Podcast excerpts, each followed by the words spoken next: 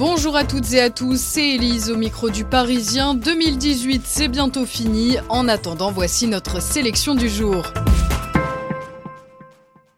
Demain soir, vous fêterez peut-être le nouvel an entre amis ou en famille et comme près de 9 Français sur 10, vous allez sûrement boire de l'alcool. Mais avez-vous pris vos dispositions pour rentrer chez vous en toute sécurité? Parmi les solutions, choisir un capitaine de soirée, le fameux Sam qui ne boira pas et ramènera tout le monde à bon port. 28% des Français envisagent cette option, mais comment bien l'organiser? D'abord, ne pas désigner le capitaine au cours de la soirée, mais en amont. Pensez à le valoriser, lui préparer un bon cocktail sans alcool par exemple.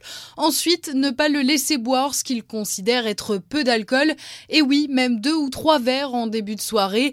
Ah, et dernière chose, celui qui conduit, c'est celui qui ne boit pas, mais c'est aussi celui qui ne consomme aucune drogue.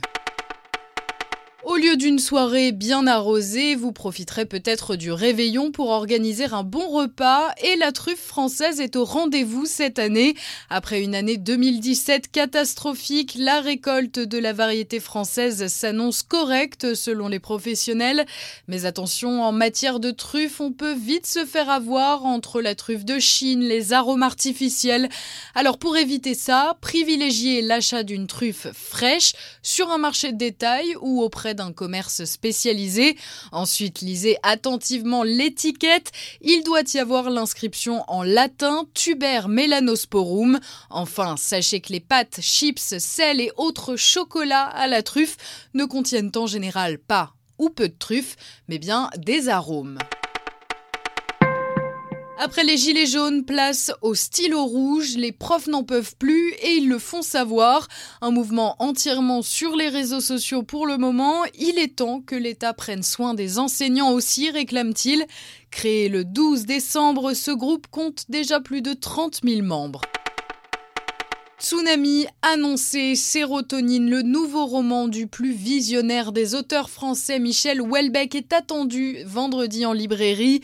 Ce livre, c'est l'histoire d'un ingénieur agronome, la formation qu'a suivi Houellebecq. Sous antidépresseur, déchiré par le gâchis de sa vie amoureuse et confronté au désespoir de son ami de jeunesse devenu agriculteur, cet anti-héros prend conscience que sa vie est un mélange de trahison et de ratage total.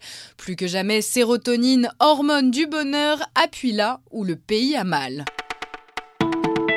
Vous écoutiez le Parisien, on se retrouve demain pour une nouvelle sélection. Bonne journée à tous.